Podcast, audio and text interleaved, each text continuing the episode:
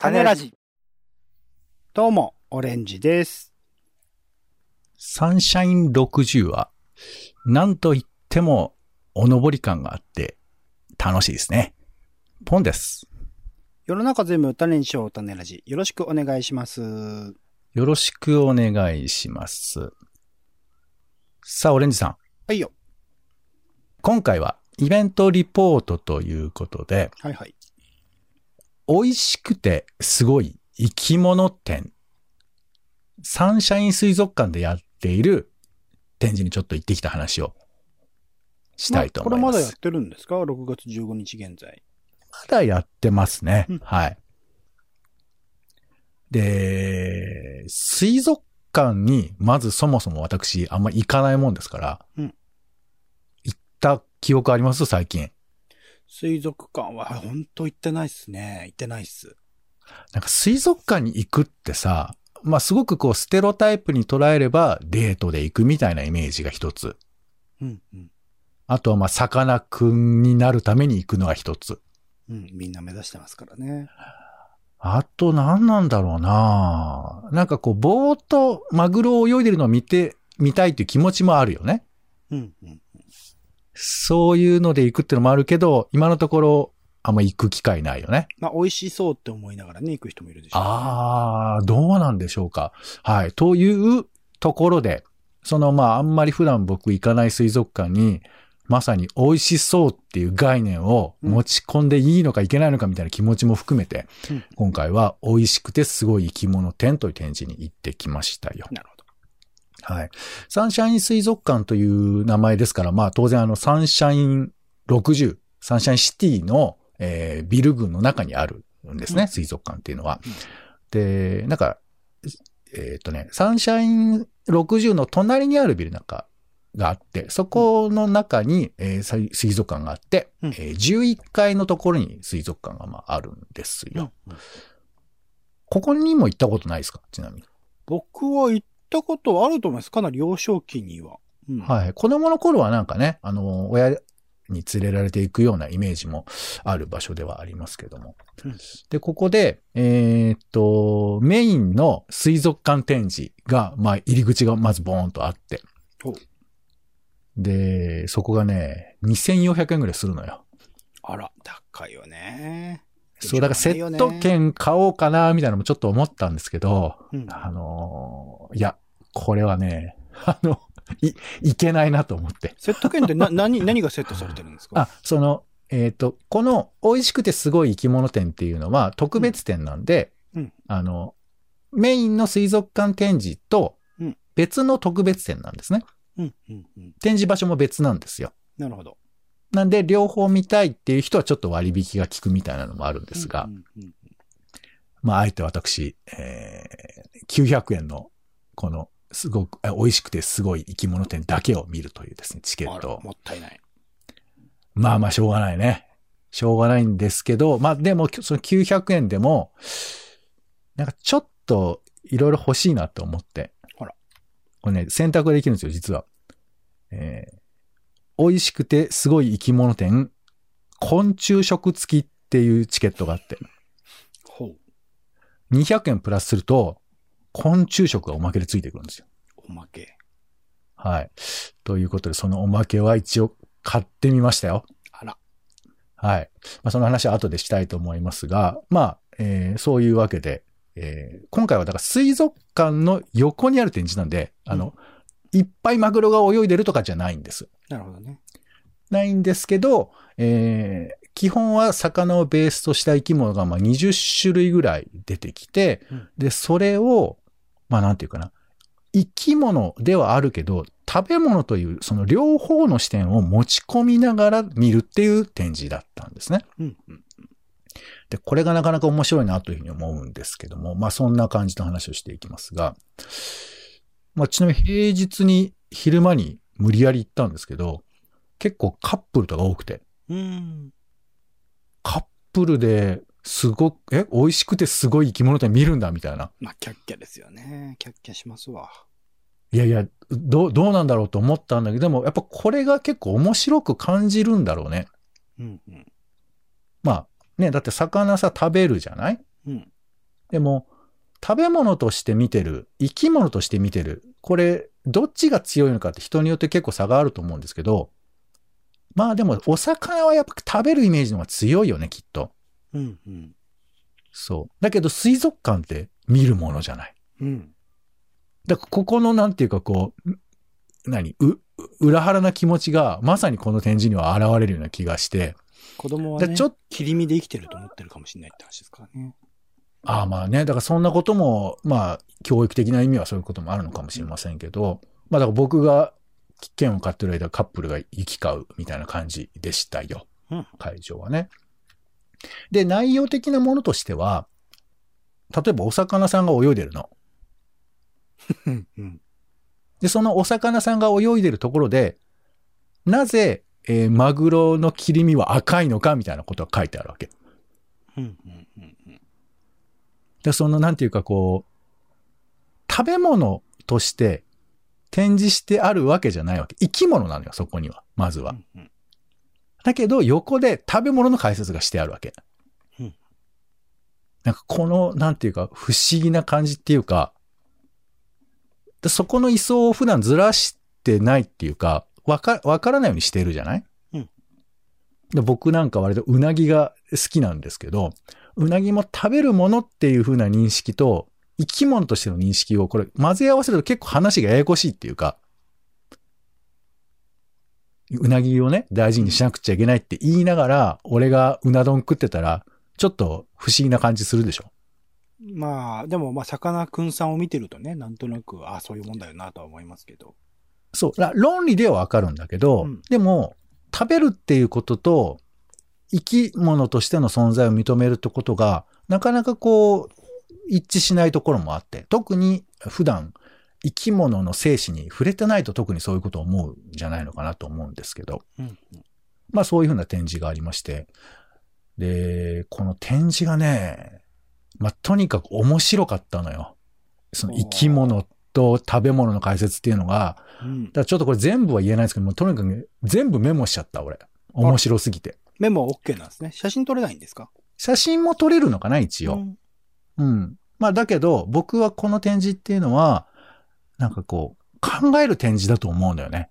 うんうんうん。こんなものが見れたっていうふうなものももちろんなくはないけど、自分はこれを何を見てるんだろうっていうふうに思うっていうかさ。うんうん。例えばね、こういうのがありました。えっ、と、ホタテっていますよね。はい、ホタテさんね。ホタテのロッケンロールですよ。古っ。古いな。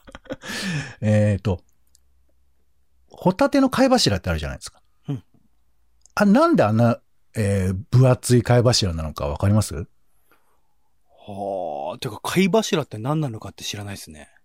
えっ、とね、閉角筋っていう、まあ、はい殻を開けたり閉じたりする筋肉なんですって。はあ、あれを使う、蝶つがいみたいなもんか。まあまあそういうことなんですが、あの、パクパクすることで、うん。まあ、ホタテはある行動を取るんですけど、動いてるよね、あれ、あいつらね。そう、移動できるんです。ねで、多くの貝は、あの閉角筋を動かしながら、砂に潜るんだって。ああ、はいはいはい、見たことある。で、まあ、逃げるようにするわけですけど、うんホタテはね、違うのよ、アプローチが。へえ。閉角筋をガガッと動かして、あの、場所を動かすっていうか、高速移動するんだって。おーおーおー隠れるだけじゃなく、スピーディーそうだあい。ついや、まあ、隠れるっていうかもう逃げる。本当に逃げる。っうんうんうんうんうん。ていう、その筋肉が十数センチの貝柱になってるわけよ。うんうんうんうん。っていう、貝だから、ホタテが、あの、い逃げるってことしてくれてるののおかげで、ああいうのが食えるっていう話。だから、安岡力也みたいなの想像しちゃうと違うけど、すごくまあ、費用はだけどスピーディーなんですね。ホタテは。いやいや、まあ、安岡力也はほら、だから、逃げずに戦うじゃない？そうですよ。どっちかっていうと。ちょっと待って安岡力也の話誰もわかんない。あ、本当？ごめんなさいね。嬉しいけど、俺はね、そう、ひょうきん族出てましたけど。うんまあ、だから、そういう風な、あの、ホタテの生き方みたいなアプローチがそこに描かれ、ホタテくんがそこに、まあ、じっとしてるわけ。そこにできないから。うんじっとしているんだけど、食べ物の解説を俺読んでるわけよ。なんかでも隠れた方が彼ら的にはいいんじゃないの？だって逃げても早いやつは早いでしょ、めっちゃ。えーそれはあの、あの、海洋生物学者に聞いて。そこまでのその合理、いや、でも、その合理性はわかんない。でも、ホタテは多分その方が正しいというふうにやってるんでしょ、進化なんだ。うんうん。そうそうそう。っていう話なんかも、だいきなりこれが出てきて、うんほーって思ってさ。あと、マグロがなぜ赤いのか。ああ、それ気になる。こさっきも聞いてた。これもね、似てるんです。実はホタテと理由が。ほうほ例えば白身の魚ってあるじゃないですか。う。はい。アジとかサンマとか、はい。イワシとか。白身の魚っていうのは、このマグロと何が違うかっていうと、うん。じっとしるしてることが可能なんです。ああ、確かにマグロはね、そう言われますもんね。そう、泳がなくな、止まっちゃうと死んじゃうみたいな話よく聞くじゃないですか。はいはい。マグロっていうのは、とにかくものすごいスピードでずっと泳いでるわけ。うんうんうんうん。で、この泳ぐために鉄分が必要なんですよ。はあ。で、この、鉄分を作っているものとしてミオグロビンっていうのがあって。うんうんうん。で、これのせいで赤くなっちゃうんだって。へえ。だから彼らの赤さっていうのは、めっちゃ泳いでるっていう証なんですよ。これなんであいつ、あいつら美味しいから泳ぎ続け、続けなきゃいけないんですか？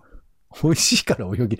うーんそ、なんで泳ぎ続けるから海洋生物学者に聞いてください。いや、まだ、そこら辺は背景はね、そうそうね。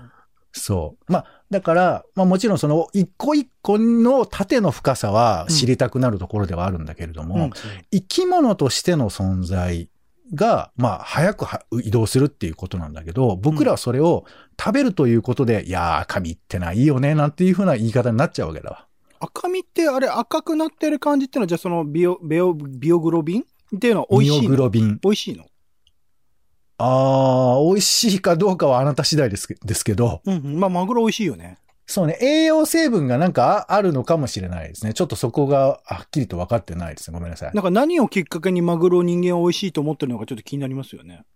一応でもミオグロビンはその鉄分、ヘム鉄っていうのと、あ、じゃあちょっとあなんか、うん、赤身に感じる、なんか生っぽさ、生臭さみたいなものの要素の一つもあるのかな？そうなのかな。あと、タンパク質、グロビンっていうタンパク質も入ってるんだって。ミオグロビンには。だそのあ何かが相まって美味しく感じるのかもしれないですよね。まあ、みたいにさ、だからこう、普段食べる時の概念における赤身がどうだとか、うんこの貝柱しっかり肉ついてるねみたいなことを言ってるのと、全然違うアプローチ、生き物としてのアプローチでの豆知識がバンバン詰め込まれていくわけよ。うん、うん、うん。うんだからこれを見てると、なんかだんだんこの、麻痺してくるっていうかさ。例えばスケトウダラっているじゃん。まあいるっていうか、あんまピンとは来ないとかまぼ思うんですけど。このスケ材料になるやつですかね。そうなんですよ。これすごいよ。かまぼこ、ナルト、うんあとカニカマ、あら、幅広い。あとね、これも一番、これが一番衝撃だったんですけど、ビッグカツになるんだって。言っちゃっていいやつ？それピックカツ業者に殺されないやつ大丈夫？いやいや、大丈夫大丈夫。うんビッグカツになって、展示してありましたから。っうん、うん、うんていうことで、これもで、その、あなんかね、これも瞬発力の筋、えー栄養素で、まあ、うん瞬、えー側筋タンパク、タンパクっていうのがあるらしいんですけど、はいはい。これでもう非常に理想的なタンパク質だから、こういうのがいろいろ作られるらしいんですけど、うんと、え、タンパク質の素材がそういう保存っていうか、長く長期にわたって使えるものに向いてるってこと？味どうこうじゃないってこと？なんかね、味に癖がないところがいいんだって。タンパ、そうですね。あっさりしてるとは言われますよね。うんうん、だから多分、あ、これスケトウダラだなって思われないっていう。なるほどねだか。はいはいすごいなんていうかこう、バイプレイヤーっていうんですかね。何にでもやれますみたいな。それをタラの中でもスケソウダラだけなの？スケトウダラだけなの？スケトウダラが一番活躍してるみたいですよ。なんでしょうね、その進化。その自分の味をあっさりさせるための進化。そうそう。だから、一個一個も面白いんだけど、このスケトウダラっていうのが、こう食べ物としてどう活躍してるかみたいな視点に立つと、うんでもそこにはさ、スケトウダラの剥製とかが置いてあって、うんうーん、ありがとう、みたいな、なんかそういう気持ちになるわけ。うん不思議な感覚があったりするんですよ。まあ、みたいな、もう本当にたくさんあるんで、まあ、キリはないんですけども、そういうのがあって。ちなみに、えっと、えっと、そのメンバーの中、ごめんなさい、一通りうん言ってもらってもいいですか、その内容はいいので、どういうメンバーがいたのか。どういうメンバあの、魚の種類として。あ、魚の種類は、えっ、と、先ほど、まあ、ホタテとかも出てくるし、ホタテ、マグロ、あとちっちゃいママグロとかも出てきたりとか、はい。あとは、あの、まあ、ちょっとこの後話しますけど、あなんかあの、え、エビとかねあ、出てきたりとかします。平たいエビだとかいうのも出てきたりします。うん、で、まあ、ちょっと後に言いますけど、昆虫も出てくるんですよ。うん、うん、うん。で、この辺がちょっと、も、もやもやっとするんですけど、なんとなく最後に納得するんで、その話もちょっとしますね。うんはい。で、まあそういうふうに、まあ基本的には、えー、オレンジさん言ってくれたみたいに、なんか、パネルがあって、その下に、魚ちゃんが水槽の中にいて、うん、うん。それをまあ見比べながら見るみたいな、そういう展示になってます。美味しそうだ。な、つって。そう、美味しそうだな、可愛いなっていうなんかさ、そういうことを、みんな、カップルが見てるわけ、それを。なるほど。いやー、と思いつつも。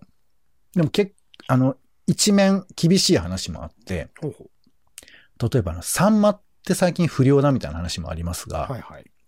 サンマはね、秋に限るって話あるじゃないですか。まあ、秋刀魚ですからね。秋に帰ってこないんだって。冬になっちゃうんだって。ういうこと？なんかね、周期が遅れてって、これは温暖化の影響らしいんですけど、うん、うん。サンマが冬になっちゃうかもしれない。普段だったら9月、10月ぐらいだったのが11月、12月とかになるってこと？徐々に遅れてきてるみたい。うーん。あと、鮭といえば、川を遡って戻ってくるイメージあるじゃない。はいはいはいはい。日本の鮭はね、もう戻ってこないかもしれないんだって。どういうことです？行ったっきり？そう。あら。これも温暖化が原因だみたいなことがちょっと書いてありましたけど、まあちょっと正確なところはまたく詳しく知りたいところですが、うんまあそういうふうなことそれもしかしてロシアの方にいっぱい行ってるってことじゃないですよね。を、いやまあ、それはさ鮭の都合だからしょうがないんだと思うけど、うんまあでも世界的な気候変動が影響してるんじゃないかみたいな。だから、食べ物としての意味合いもあるし、彼らが生き物としてそういうふうな選択をせざるを得ないっていうふうな話も触れられたりとかしているんですよ。そう。で、この展示は、まあこういうふうに一個一個の豆知識が面白いっていうのもあるんですけど、この後大展開が行われまして、大展開。えー、実際に食べてみたらどんな味がするのか食べてみようってコーナーが始まるんですよ。ほだから、えー、普段食べない、食べにくそうな魚を実際に食べてみたらどんな味がするかっていうことを、うんこのサンシャイン水族館の職員たちがチャレンジするっていう。コーナーに入ってく保る。健衛生資格を取ってるってことですかね。う ん資格はいらないと思いますけど、まあ、ちゃんと調理したものが食べられるんだ、うん食べていらっしゃるんだと思うんですけど。で、まあ本当に実際のお魚ちゃん、その何普段は食べないようなお魚ちゃんだとか、うんあとね、えー、大グソクムシ。あの、何？ダンゴムシみたいなやついるじゃん。うんダンゴムシのでっかいやつ。ねニコニコのね、あのーイベントとかでも話題になってましたね。この大グソクムシを食べるとどんな味がするのかとか。うんあと、ハコフグっていう、まあ、四角いちっちゃいフグがいますけど、こいつのカットッポっていう料理があって。うんこれは、フグの中身を一旦臓物取り出して、味噌と調味料をこう、あえたものをまた、箱に、箱っていうか、フグに戻すっていう料理なんですって。うん、うん、うん。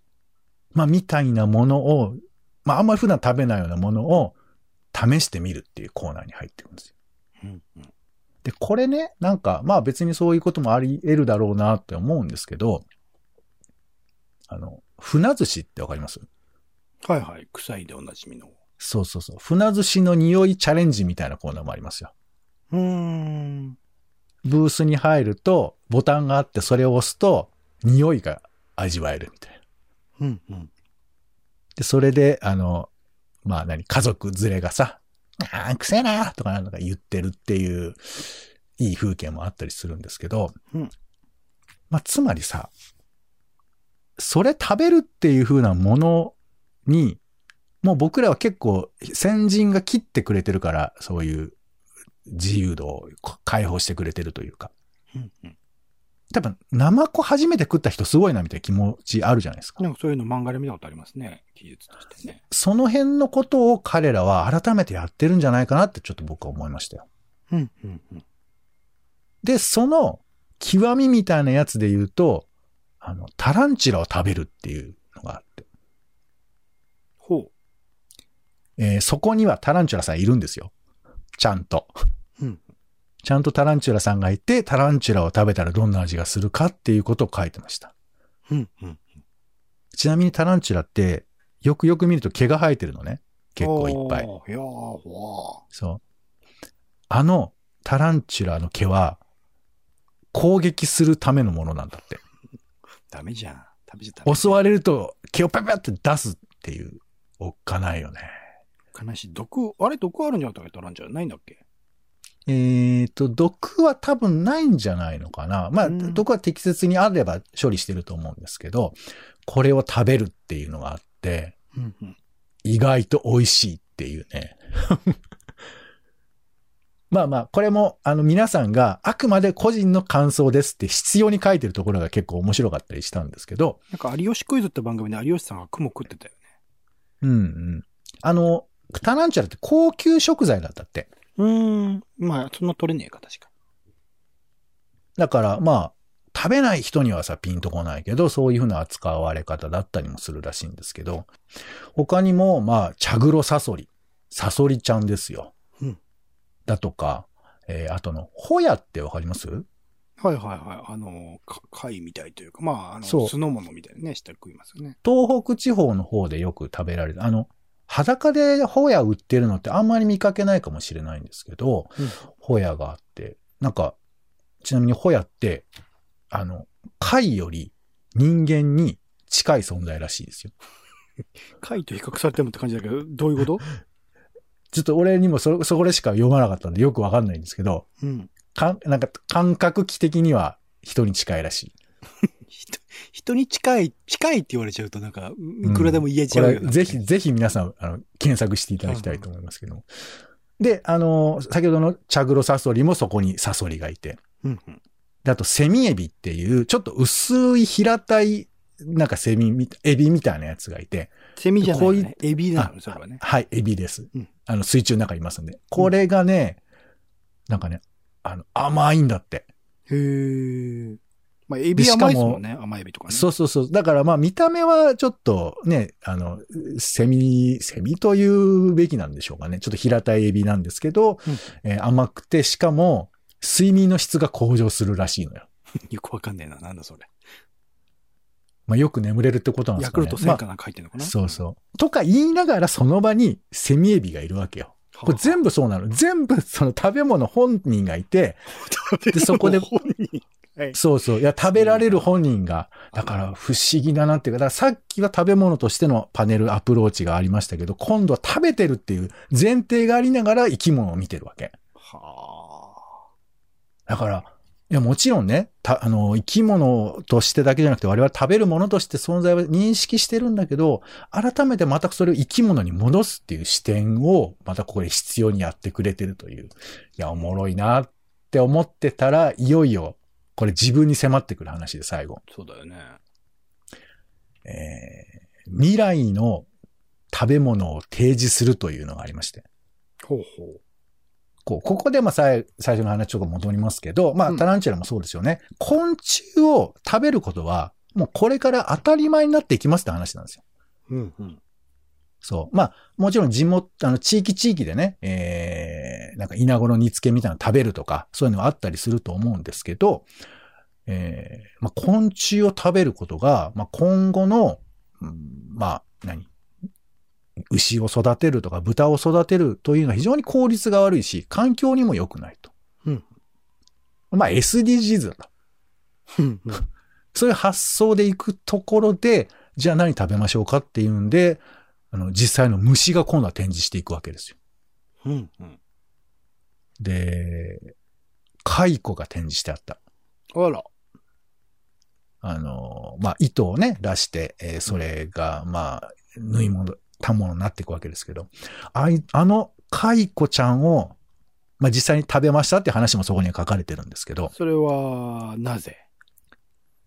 なぜ？どういうこと？蚕をなぜ食べる？あ、蚕も、まあ、栄養分がある、あの、良質なタンパク質がある存在の一個なんですよ。はで、しかも蚕ってのは、あの、草しか食べないじゃない。えっ、と、桑の葉ですかね。桑の葉、そうそう。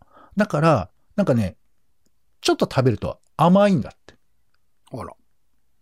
で、甘いって思った後で草の味がするらしい。はで、さらにすごいのは、蚕は糞をするんですけど、うんその糞を乾燥させてお茶にできるらしいのよ。あ。ああ、はいはいはいはい。なんか聞いたことあるな。あるのかもしれないよね。そういうの有名なやつがね。まあ、みたいなやつとか、あと、まあ、コオロギも当然あって、コオロギはもうスナック味であるとか、うん、うん。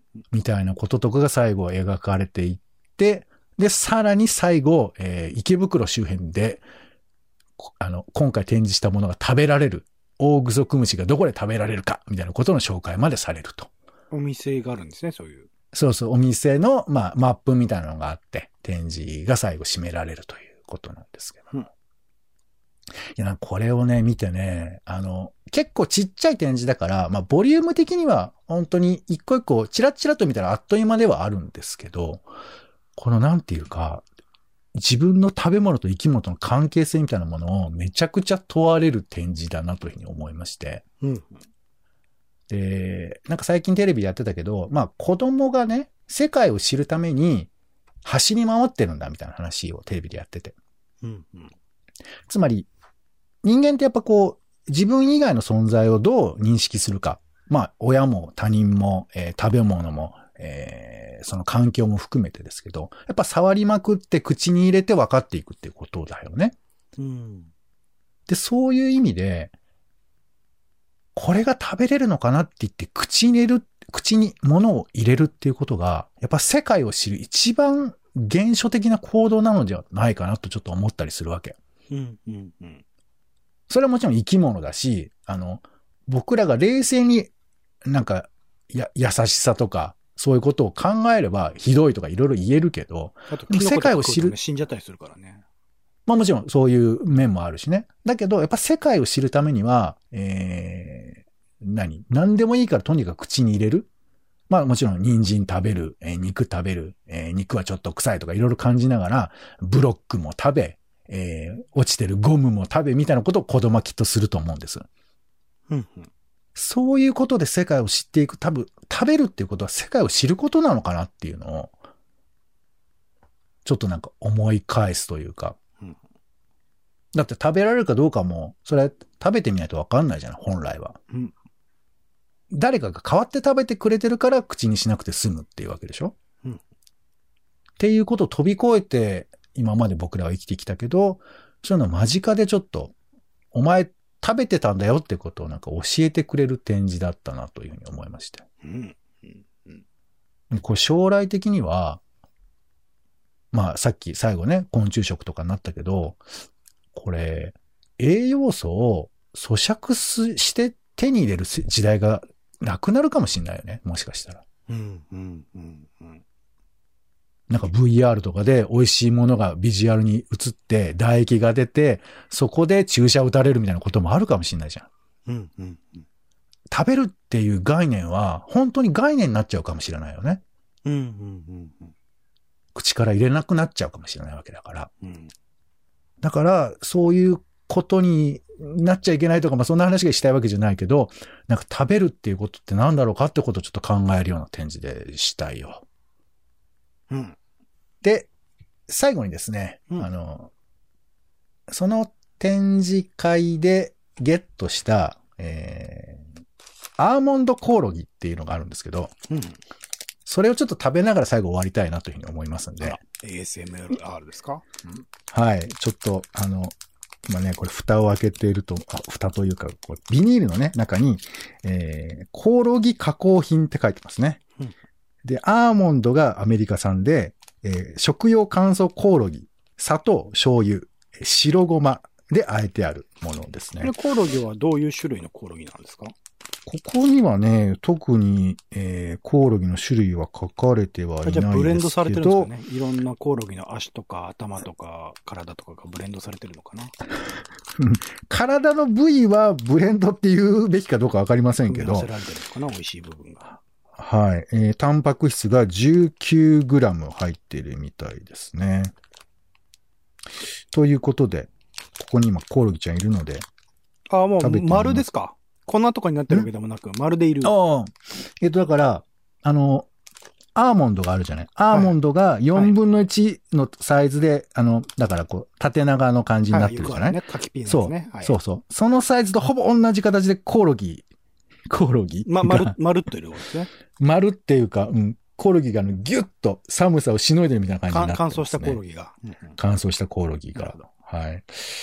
えー、高温多湿を避け常温保存だそうですけども、うんちょっと食べてみましょうかね。はい、いきます。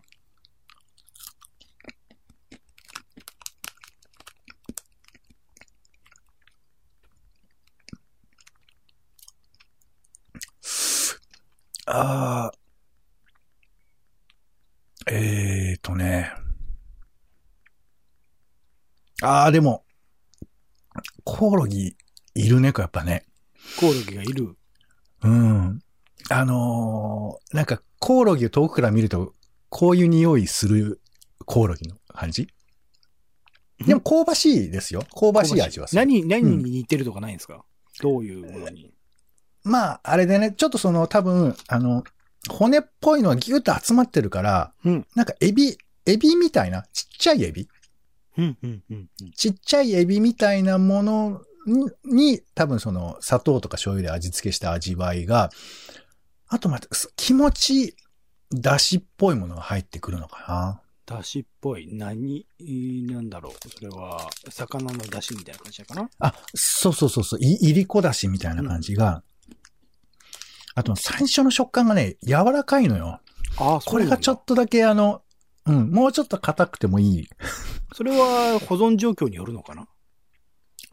いや、でも、こんなもんなんじゃないのかな？乾燥コオロギ。えー甲殻アレルギーのをお持ちの方はお控えくださいとありますが、じゃあやっぱエビに近いんだ。相当。そうだね。うん。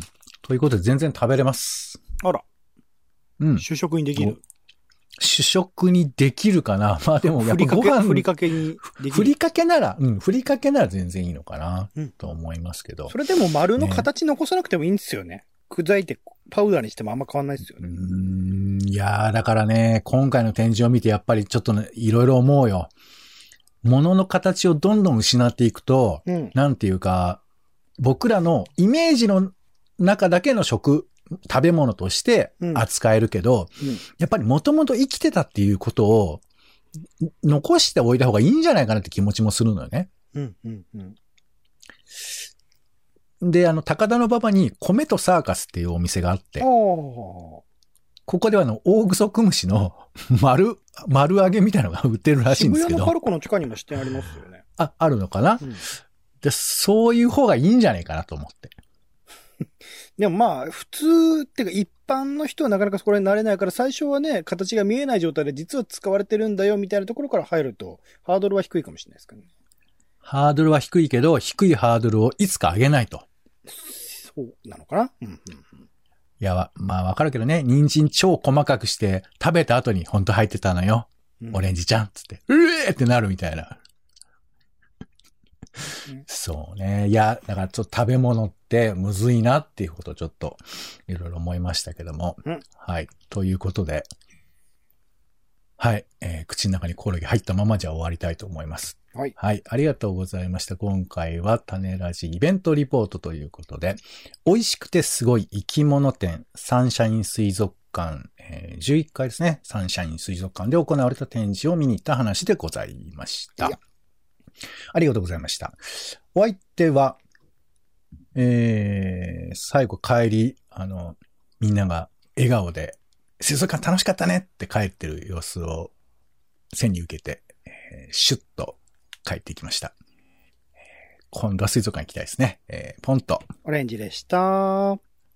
種ラジ、また。種ラジは、ほぼ毎日配信をするポッドキャストです。Spotify や Apple Podcast にて登録を。更新情報は Twitter。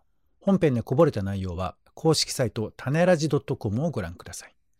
番組の感想や、あなたが気になる種の話は公式サイトのお便りフォームからお待ちしています。